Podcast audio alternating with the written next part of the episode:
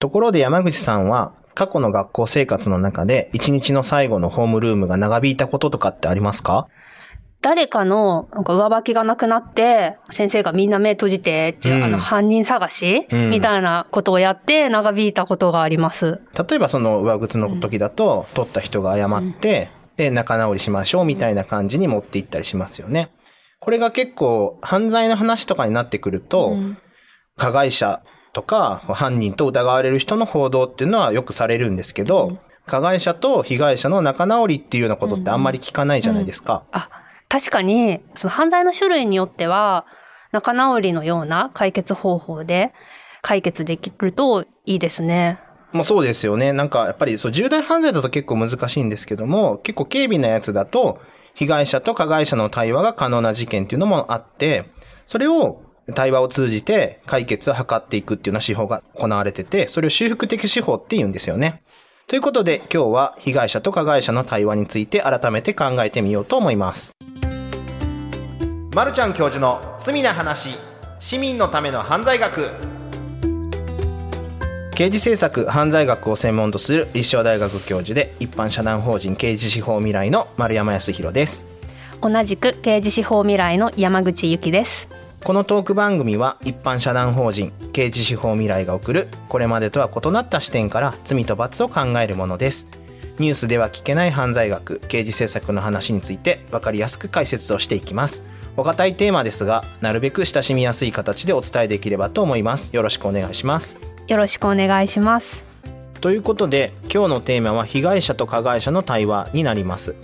起こった事件では被害者と加害者が当事者なんですけども、まあ、刑事司法の現場ではですね、まあ、特に刑事裁判とかなってくるとそこで言う当事者っていうのは、まあ、国の代理としてまあ起訴してくるこう検察官と、まあ、加害者と言われる被疑者被告人っていうのが当事者になっていっててで事件の当事者である被害者っていうのはそういう裁判のところでは当事者っていう位置づけにはなってないんですよね。2008年12月から被害者参加制度っていう制度が始まって被害者が希望すると刑事裁判で被告人質問被告人に対して質問ができたりっていう制度ができたっていうことですが手続きによっては参加が許されない場合もあります。そうですね刑事裁判でやっぱりこう被害の回復っていうのは結構難しいことがずっと指摘されてて事件が起きてしまうとぱり被害者の支援っていうのはとても重要ででそれに対するサポートってすごいたくさんあるんですけどただ実際にまあ刑事司法刑事裁判でその被害者が求めているサポートをどんだけできるかって結構難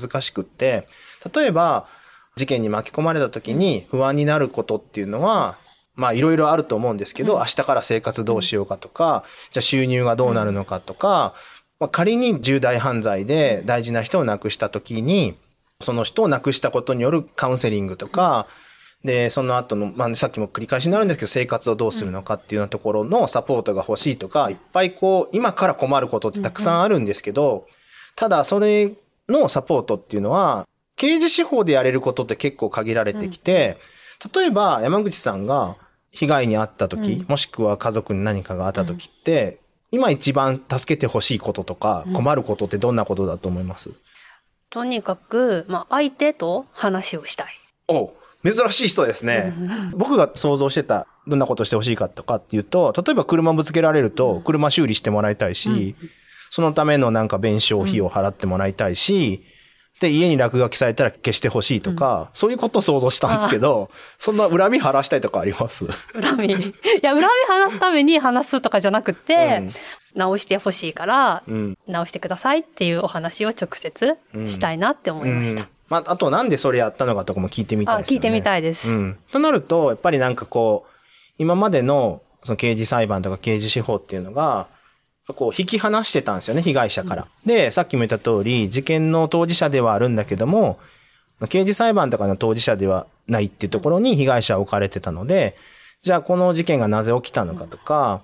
じゃあその後どういうふうにこれは損害が賠償されて、回復されていくのかっていうようなところからちょっと置かれがちだったので、まあ、この世どうにかしようっていう話がやっぱ出てきてるんですよね。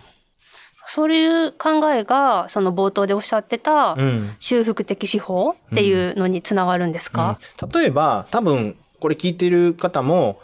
山口さんも想像するのがその重大犯罪って、これなかなか実現難しいんですけど、もっと考えてもらいたいのは軽微なやつ。さっきも言ったその車が擦られたとか、あとはこう家の壁に落書きがあったっていう時って、まあもちろんそれは腹立ちますよ。僕だってされたら腹立つと思うんですけど、ただ、それによって、それをやった、例えば少年に、少年院に行ってほしいとか、少年刑務所に行ってほしいとか、まあそういうことを、まあ思う思う人ももちろんいるでしょうけど、まあ僕としてはですよ、なんか、いや、もうその子がちゃんと壁直してくれたらいいし、なんならその車の修理する分ちゃんと費用出してくれて、すいませんでしたって謝ってくれたら、まあそれで僕としては回復するし、なんかその何も回復、自分にとって回復されないまま、で、やった犯人は刑務所入れましたんでって言われても、今までやってきたこの一つの解決ではあるんでしょうけど、いや、ちょっと被害者としても、なんか回復しきれてない部分が残るし、で、加害者に対しても、それでなんかこの次何につながるのかなっていう場面っていうのは起こりうるんですよね。あの、当然今従来やってる刑事司法で大事な部分っていうのはあって、で、その罪を償うっていうところはこう大事な手続きとしては残っていくんですけど、ただ、今言ったような、そういう、なんていうのかな、こう、刑罰与えておしまいっていうような終わらせ方じゃなくて、被害者と加害者が対話をして、で、よりこう回復する、損害が回復していく、被害者が回復していく、なんならその地域社会で起きたことなんで、地域社会が回復していくような取り組みっていうのがあって、それを修復的司法って呼ばれてるようなもんですよね。例えば落書きとかだったら話し合いで解決できると思うんですけど重大な犯罪例えば家族殺されたりとかっていう時には、うんうんやっぱ被害感情って回復しきらないまあ恨みって残っちゃうと思うんですけどどうでしょうか、うん。それやっぱりそうですよね。やっぱ事件に巻き込まれて、こういう犯罪学の話をしてても、まあ、ちょうど中間の立場でこういろいろ話しますけど、やっぱ実際事件に巻き込まれるとね、事件に巻き込まれた被害者だとすれば、だとそういう話も当然自分でもこうやって話してても被害感情が出てくるでしょうし、そういう議論は起こると思うんですよ。で、これ実は興味深い研究があって、あの、例えばですよ、僕がこう、事故、交通事故に巻き込まれて、で、まず何してほしいかってこう考えたときに、もちろんその罪を償ってもらうってことは大事なんですけども、例えば、あの、子供がこの後食べていけるようにしてほしいとか、大学卒業できるように支援してほしいとか、まあ僕がもし亡くなってたとしたら、父親を失ったことのカウンセリングしてほしいとか、まあいやってほしいこといっぱいあって、で、当然その、そういう生活を強いられたことで、犯罪をやった人に対して、こう、恨みが出てきて、で、罰を与えたいっていう思いは当然出てくる概念だと思うんですけど、一方で今言ったような、実際起きてくる生活の中で出てくる支障を、なんとかしてほしいなっていう思いもあって、で、さっき言ったこの面白い研究っていうのは、じゃあ事件直後と、まあ数年経って、でまもっと言うと長期になってきて、被害者が望むものって変化があるのかっていう研究があるんですよね。で、これを見てたら、やっぱり僕が思ってた仮説としてですけど、思ってたような傾向が出てきてて、で、事件直後っていうのはやっぱりその、今言ったんですけど、なんていうのかな、そういう生活を強いられたことに対する、なんか恨みつらみを、加害者と言われる人たちに向けて厳罰をっていう思いがあるんですけど、やっぱ時間が経ってくると、もう実際にこの生活の中で困っていくことが出てくるんですよね。例えば、やっぱり稼ぎ頭の人が動けなくなったとか、もしなくなったとかなると、じゃあ今からとか、もう明日何食べていったらいいのっていうような心配が出てくるし、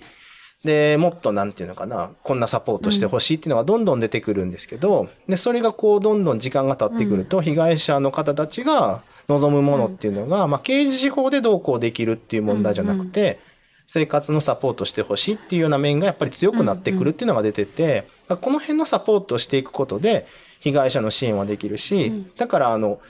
加害者を強く罰することと被害者支援って実はイコールではなくて、被害者支援は徹底してちゃんとやる。で、加害者の立ち直りに関する力を入れるっていうのも徹底する。これは全然相反するものじゃなくて、同時並行でやってっていいことかなって僕は考えてるんですよね。なるほど修復的司法ってどういうもんなんでしょうか？ちょっと分かりにくいので、従来の刑事司法と、まあ、修復的司法の違いっていうのをちょっと対比させながら、まあ、対比というか、まあ、ぶつかり合う概念ではないんですけど、まあ、どういうふうに取り組まれているかっていうところを話していきますね。で、さっき山口さんもおっしゃったみたいに、重大犯罪でこれやるって結構難しくって、当然あの修復的司法を取ってる国も全部をこの修復的司法、被害者と加害者の対話で解決しようとしているわけではなくて、やっぱりそれがうまくいかないところもあるから、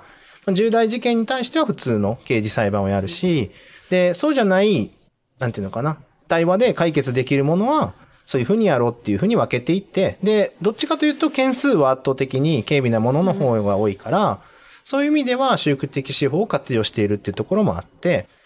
なので、まあ、ここまで言ってきたんですけど、その違いについてちょっと見ていきたいと思うんですけど、例えば、これまでの刑事政策ですよね。伝統的な刑事裁判とか刑事司法がやっていたっていうのは、応法的って言われてて、で、応法的司法っていう、ここでは呼びますね。それと修復的司法のこう違いについてちょっと見ていきたいんですけど、例えば、応法的司法っていうのはどういうものかっていうと、やっぱ犯罪をやった人、加害者を中心にして、で、その人の刑事手続きをどうするかとか、で、その有罪が決まった時に刑罰をどうするかとか、その犯罪に対してですね、刑罰法の法違反ですよね、法規違反をどうするかとか、刑事司法と国と、で、加害者の対立っていうのがあって、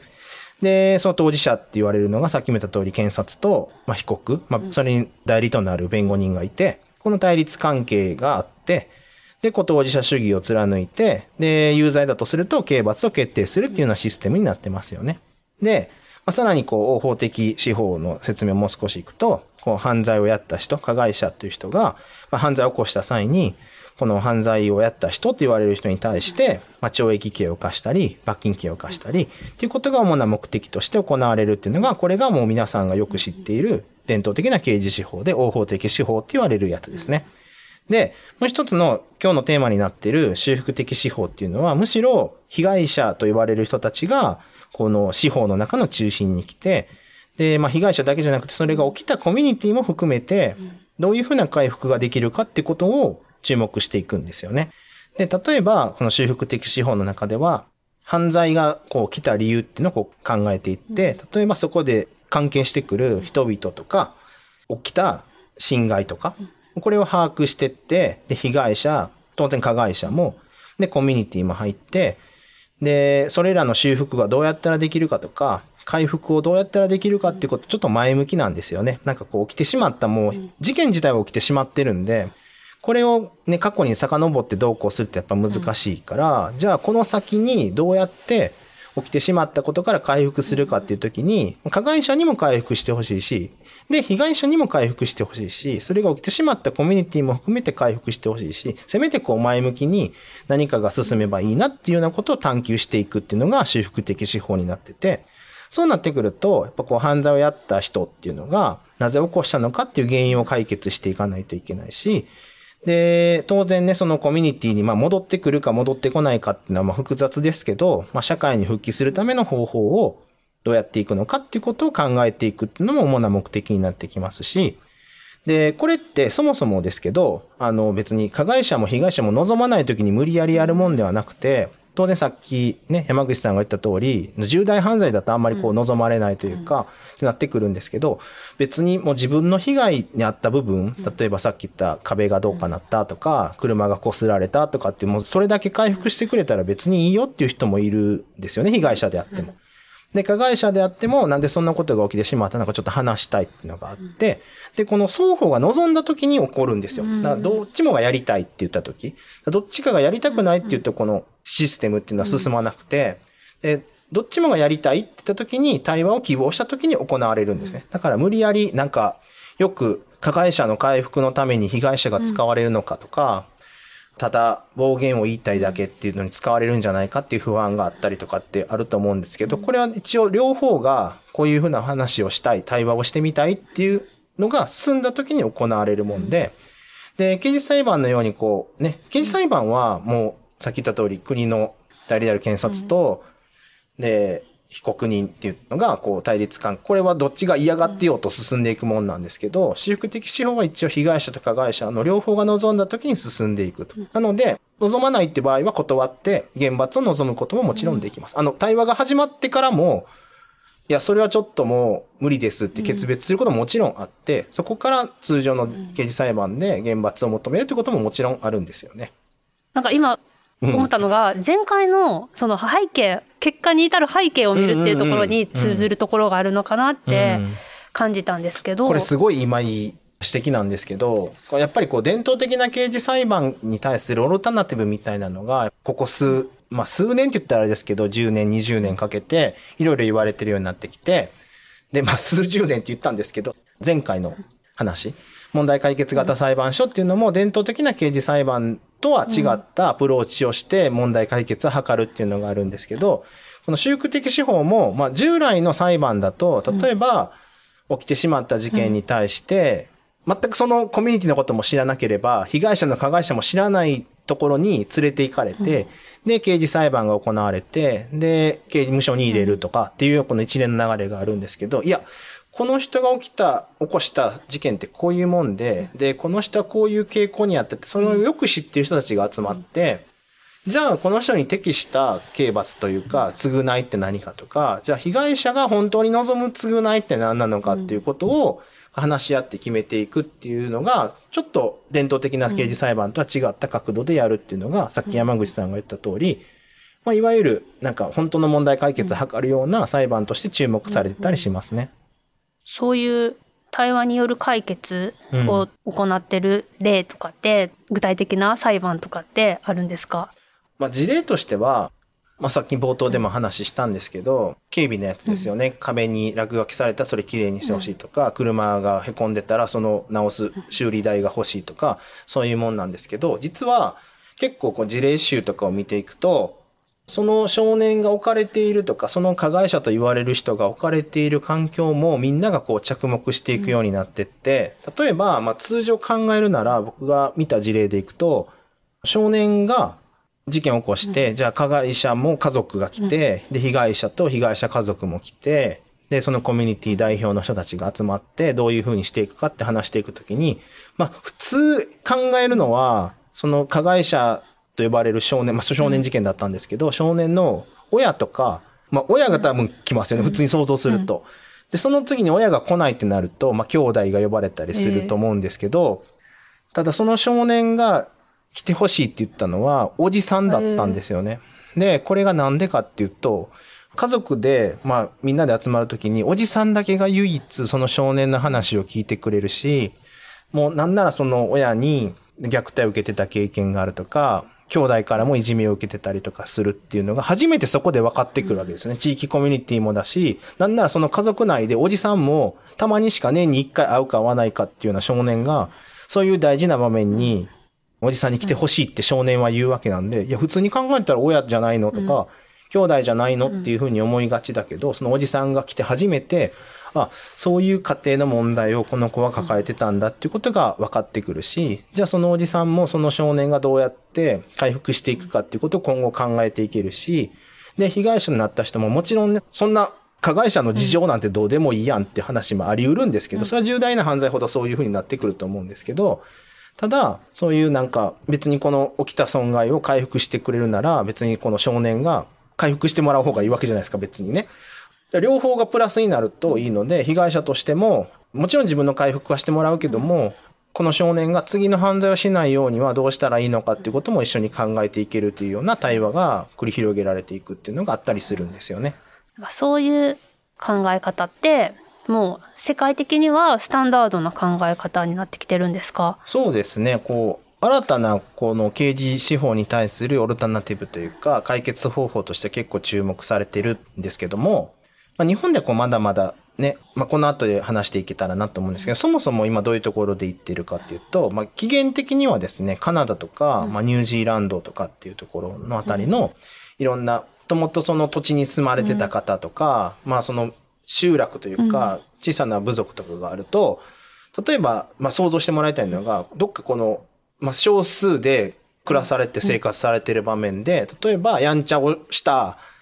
子供がいて、じゃあこの子のことを、この村のことも、この加害者も被害者のことも知らない、どっかの中央集権的なところに連れてかれて、で、そこでなんか裁判にかかって、どこかの少年院とか刑務所に入れるではなくて、いや、この少年はこういう問題抱えてるし、で、被害に遭った人もこういう問題解決してほしいし、うん、じゃあそこで起きたことで解決できるかで、具体的にどういうのをするかっていうと、もちろんさっきの直接的な被害の回復っていうのもやりますけど、同時に村のみんなに迷惑かけたんで、うん、あの、真ん中の公園を通算100時間掃除しますとか、なんかこう、村のみんなの役にも立つようなことするし、で、被害の回復もするし、謝罪もするし、で、被害の受けた方も、そういう理由があったのかって、もちろん許せる面と許せれない面があると思うんですけど、まあ、ここはじゃあ歩み寄って、じゃあこんだけのことをみんなのためにやってくれるんだったら、受け入れるよっていうようなことが繰り広げられてって、でそういうのが結構ニュージーランドとかカナダとかで行われてたっていうのがありますね。で、日本ではやっぱりまだまだそういうのが進んでないって感じはしますね。なんかそういう村の中で解決するってでもなんか素敵な考えでみんなの役に立つことでこう恩返しじゃないですけど、うん。なんかできるっていいと思うんですけどそれが刑事司法との話になると、うん。なんかちょっとバランスが難しいような気がするんですけどどんな感じですそ。の多分疑問点っていうのは、あれですかね。例えばその村の中で完全に隠しちゃって、本当ならちゃんとした手続きに乗っかって処理していかないといけないような問題も、そのなんか声が大きい人のやり方で乗ってしまって、本当はなんかそこまでの罰でもないのに受けてしまうとかっていう問題が起きるんじゃない？か。あ当然それはあって、なので、あの、一般的に、じゃあ今行われている刑事裁判に完全に取って変わるようなものになるかっていうと、それやっぱ難しくって、やっぱ同時並行的に行われていくのがあって、やっぱりその今山口さんが心配してたような点ってあって、やっぱ適正手続きに乗っかってちゃんとした刑事裁判はすべきだし、そうしないと、例えばほら、ちゃんとした捜査をしないと、お前やっただろうとかって言われて、本当はやってへんかもしれないのに、無理やりその場の空気で謝らされるっていうのはあり得るわけじゃないですか。そういう意味では、こういう事件が起きたのかってちゃんと調べないといけないっていうのも当然根強いし、じゃあ、その、ね、だからどっちがどっちっていう、対比するものでもなく、どっちだけがいいっていうものでもなくて、当然そういう問題は出てきますよね。そうなんですね。村での取り組みが、その、修復的司法の起源になってるっていうのはうん分かったんですけど、それをどういうふうに運用されてるのかっていうのが、もう少し教えてほしいです。これ、やっぱやり方、そのいろんな国とか、その地域での方法っていろいろあるんですけど、例えば、そもそもなんか刑事裁判として起訴する前に、もう被害者と加害者の対話でこれが解決するんであれば、それでいいよって言ってる国もあるし、もうちょっと進んで、刑事裁判の仲まで来て、じゃあ実際この事実としてありましたね、あなた犯人ですねって決まってた時に、じゃあ実際どんな刑罰を当てるかっていう、事実が決まって量刑の場面で、で、被害者と加害者が対話になって、じゃあ被害者も別にそこまでの、こんだけのことを回復としてやってくれるんであれば、その今までの刑罰とは違った方法でもいいですよっていうような話し合いもあって、それはもういろいろあるんですよ。起訴前にやる時もあれば、量刑の時にやるっていうのもあります。そうなんですね。被害者が望む回復の形と、加害者の回復をこう対話の中で見つけていけるっていうのは、うんとっても素敵だなと思います。そうですよね。これだから理念的には、すごいね、良くて、で、じゃあ実際実現するにはどうするのかっていうところはやっぱりちょっと難しくって、やっぱ課題はあるんですよ。例えば、あの、真摯な反省をしたいんで謝りたいんですって言いながら、もしかしたら、被害者に対して暴言を吐く人もいるかもしれないし、で、被害者の側も、実は本当は全然歩み寄る気はないんだけど、ただひたすら加害者と言われる人に暴言を吐きたいだけの人もいるかもしれないじゃないですか。で、かといって、じゃあ黙ってる人は怒ってないのかっていうと、実は本当は怒ってる度合いがそっちの方が高かったりとか、もういろんなことがあり得るので、これ本当に実現していくって時はすごい課題がたくさんあって、で、いろんな国がやってるとは言ったんですけど、やっぱり日本で実現難しいっていうところも、その辺に関わってきてて、で、いろんなね、NPO とかいろんなところで取り組もうっていう頑張ってらっしゃる方はたくさんいて、もちろんその取り組みは僕は応援したいんですけど、応援したいというか応援してるんですけど、たださっき言ったような課題は同時に起きていて、じゃあそれを制度としてどうこうっていうところまではやっぱ日本ではまだ進んでなくて、これいっぱい課題があると思いますね。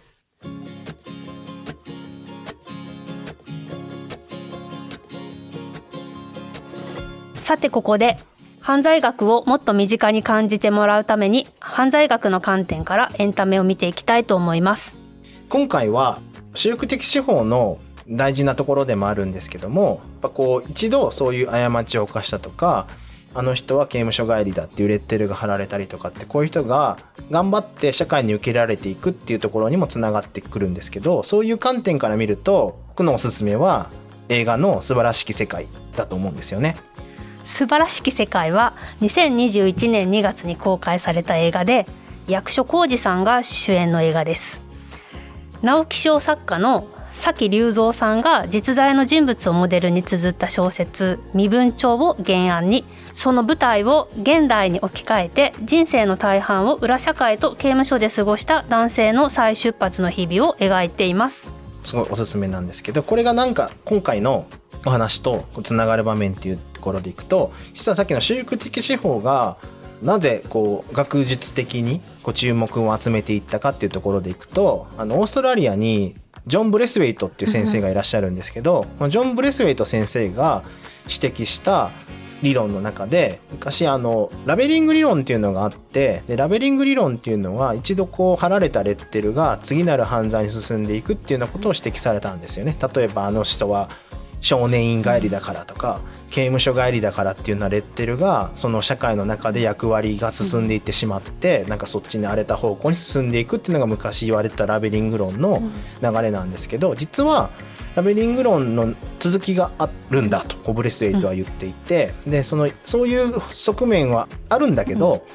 一旦そういう貼られたレッテルを再び本人が頑張って社会の中で受け入れられていくっていう動きもあるんじゃないかって、うん、例えばさっき言ったこう刑務所帰りのあの人がとか少年院帰りのあの人がっていうのが一生懸命その街の中でいろんなことを手伝ったりとか真面目に生活をしていくのを見るとその一旦貼られたブレスレイトは恥のレッテルって言うんですけど恥のレッテル貼られたこれを回復させるために頑張ったような行動っていうのを見せていくことでいや街の人はいやああいう一旦確かに失敗と言われるようなものがあったけどそれを頑張ってる姿を見せることで受け入れていくっていうものがあってこれは修復的手法の概念とつながっていくんですねそういう意味でもこの「素晴らしき世界」ってこの映画っていうのは一旦そういう、